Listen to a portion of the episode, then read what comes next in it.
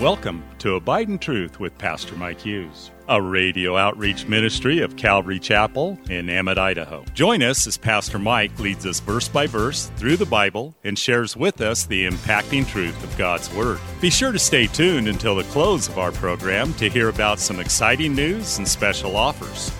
We'll also tell you how you can obtain a full length copy of this entire message. And don't forget, you can always catch up on Mike's teaching on our website at ccemmett.org. We're currently going through the book of Luke in a series titled The Uncommon Gospel. So grab your Bible, turn up the volume, and follow along with us. Here's Pastor Mike. In Luke chapter 4 is where we're going to be today. And Jesus answered and said to him, verse 12, it has been said, you shall not tempt the Lord your God. Jesus quoting Deuteronomy 6.16. Deuteronomy 6.16 is interesting because it's referring to don't tempt the Lord your God as you did at Meribah. When you look at Exodus chapter 12, you read that story, and this is what it says. It says, Therefore the people contended with Moses and said, Give us water that we may drink. So Moses said to them, Why do you contend with me? Why do you tempt the Lord? Now, does this sound so unreasonable? You know, you're thirsty. You can only go so many days without water. How many? Three to five. I guess if you're super hydrated, right? I mean, you can't go very long. And so they're thirsty. This is a basic need. And why is this such a bad thing? Moses is their leader. Shouldn't they demand water from Moses? No, because God is the one who brought them to the Red Sea. God is the one who brought them into the wilderness. And God was the one who was going to supply all their needs. And so contending and blaming Moses and saying, you're the one, it's your fault, and saying, you know, God brought us out here to die. They're tempting the Lord.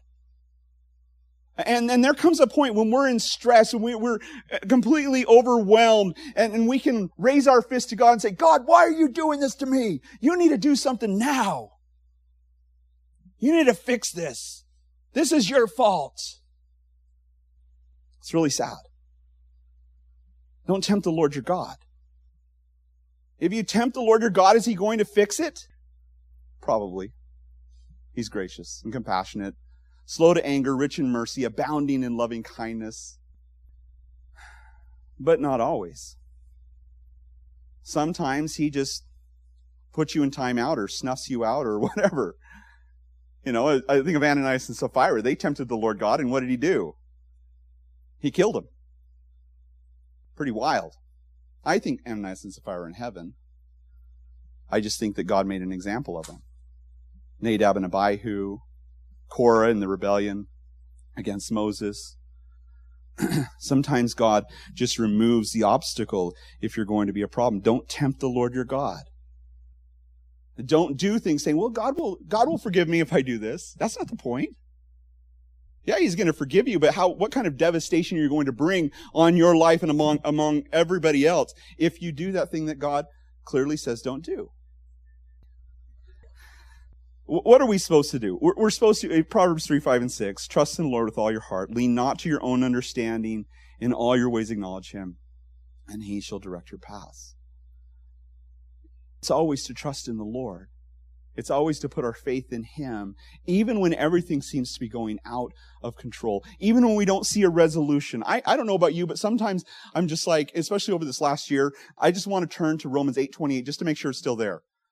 For we know that all things work together for good to those who love God, to those who are the called according to His purpose. You know, I don't know about you, but there's been times in my life that I've been, the, a constant prayer in my life has been Psalm 13. How long, O Lord? How long until you answer my prayer? How long is this going to go on? And maybe it's that kid who, who's just not going in the right direction. You know, they, they, they left home and now they're just, you don't know where they are, what they're doing.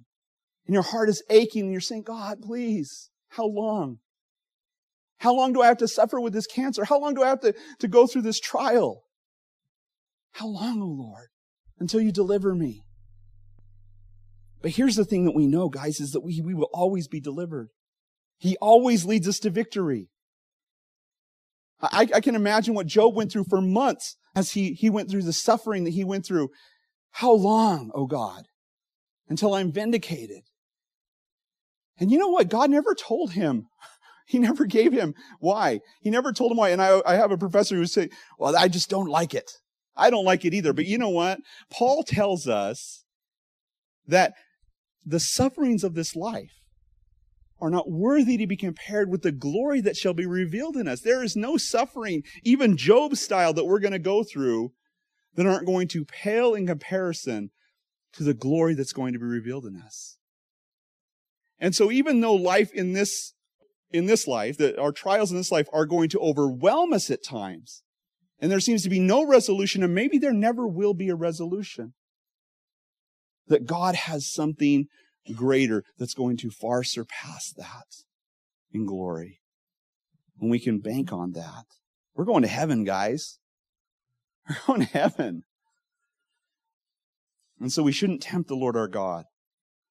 Verse 13, it says, When the devil had ended every temptation, he departed from him until a more, until an opportune time.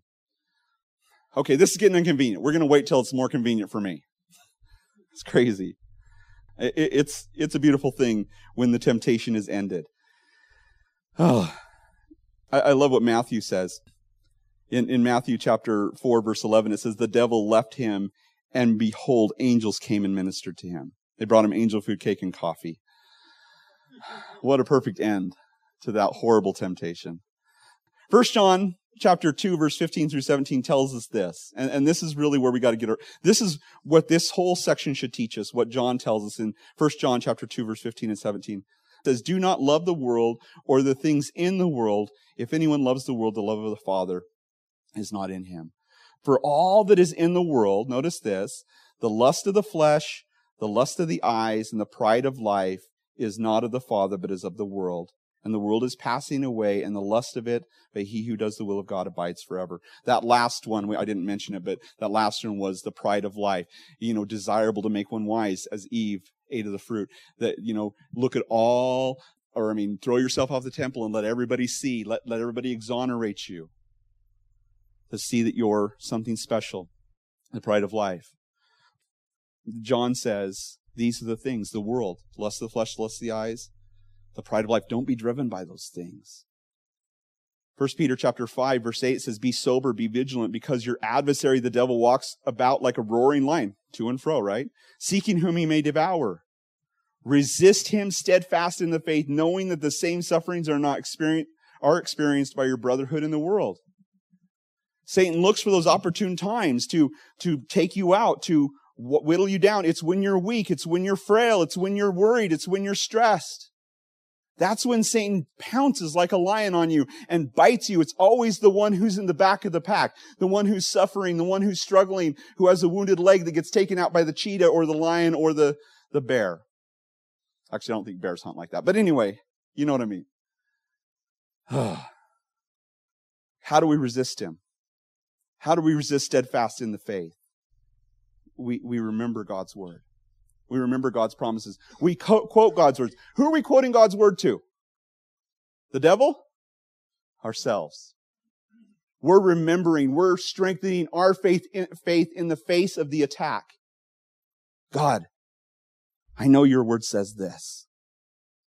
2 Corinthians chapter 2 verse 11 warns us lest Satan should take advantage of us. We are not ignorant of his devices. Satan would love nothing more and to turn us against each other, to divide us, to ruin us, to trash us. But God allows us to go through these things. And I've said this, and I'm not saying it's an easy lesson.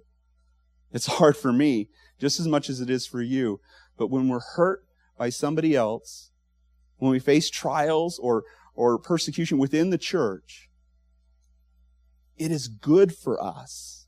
It is for our good. It's for our, maturity or perfection as we work through those things because as we work through those things and we find ourselves victorious on the other side, we become impervious to Satan's attacks because we've won before. I want to end with this. James says this James 4 6, but he gives more grace. Therefore, he says, God resists the proud but gives grace to the humble. Therefore, submit to God, resist the devil, and he will flee from you. He goes on to tell us to draw near to God, and he will draw near to you. resist the devil. That's what we're called to do, guys. And we resist him by the power of God's word. He cannot stand in the presence of faith. And so that the Lord would, would encourage us. And, and maybe you're going through a struggle or you're going through a trial this morning. You've been hammered in some way. You've been fighting that diagnosis or fighting that financial situation or struggling with whatever temptation or, or dependency or, or risk that you're facing. To know that God is bigger than all of those things. And we have to resist the, resist the devil, to draw near to God. Let him draw near to us. Cleanse our hands. Change our double mind. And humble ourselves in the sight of God. Let him work those things out in our lives. Amen? Let's pray. Thanks again for listening to Abide in Truth with Pastor Mike Hughes. If you would like a copy of today's sermon in its entirety, call us at 208 365 0991 or send us a text at 208 991 2756. Be sure to mention today's date. You can also listen to Pastor Mike's latest message on our website at ccemmett.org. And don't forget to search for Calvary Chapel Emmett on iTunes and YouTube. Remember to hit subscribe when you're there. Thanks again for listening, and remember, always abide in truth. Until next time, God bless. Abide in Truth is a radio outreach ministry of Calvary Chapel in Emmett, Idaho.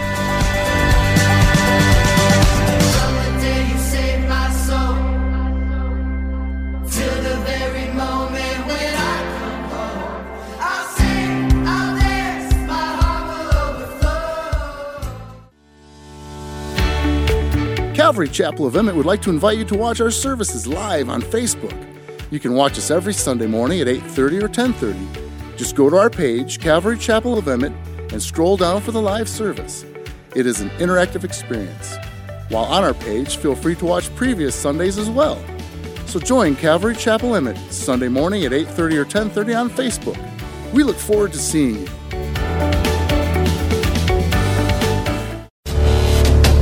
Calvary Chapel of Emmett would like to offer you a free gift for joining us today. Right Now Media. Right Now Media has been called the Netflix of Christian Bible studies. With over 30,000 Bible study and discipleship videos, there's even tons of Christian cartoons for the kids. To get your free account to Right Now Media, just visit our website at ccemmett.org forward slash right now. That's ccemmett.org forward slash right now.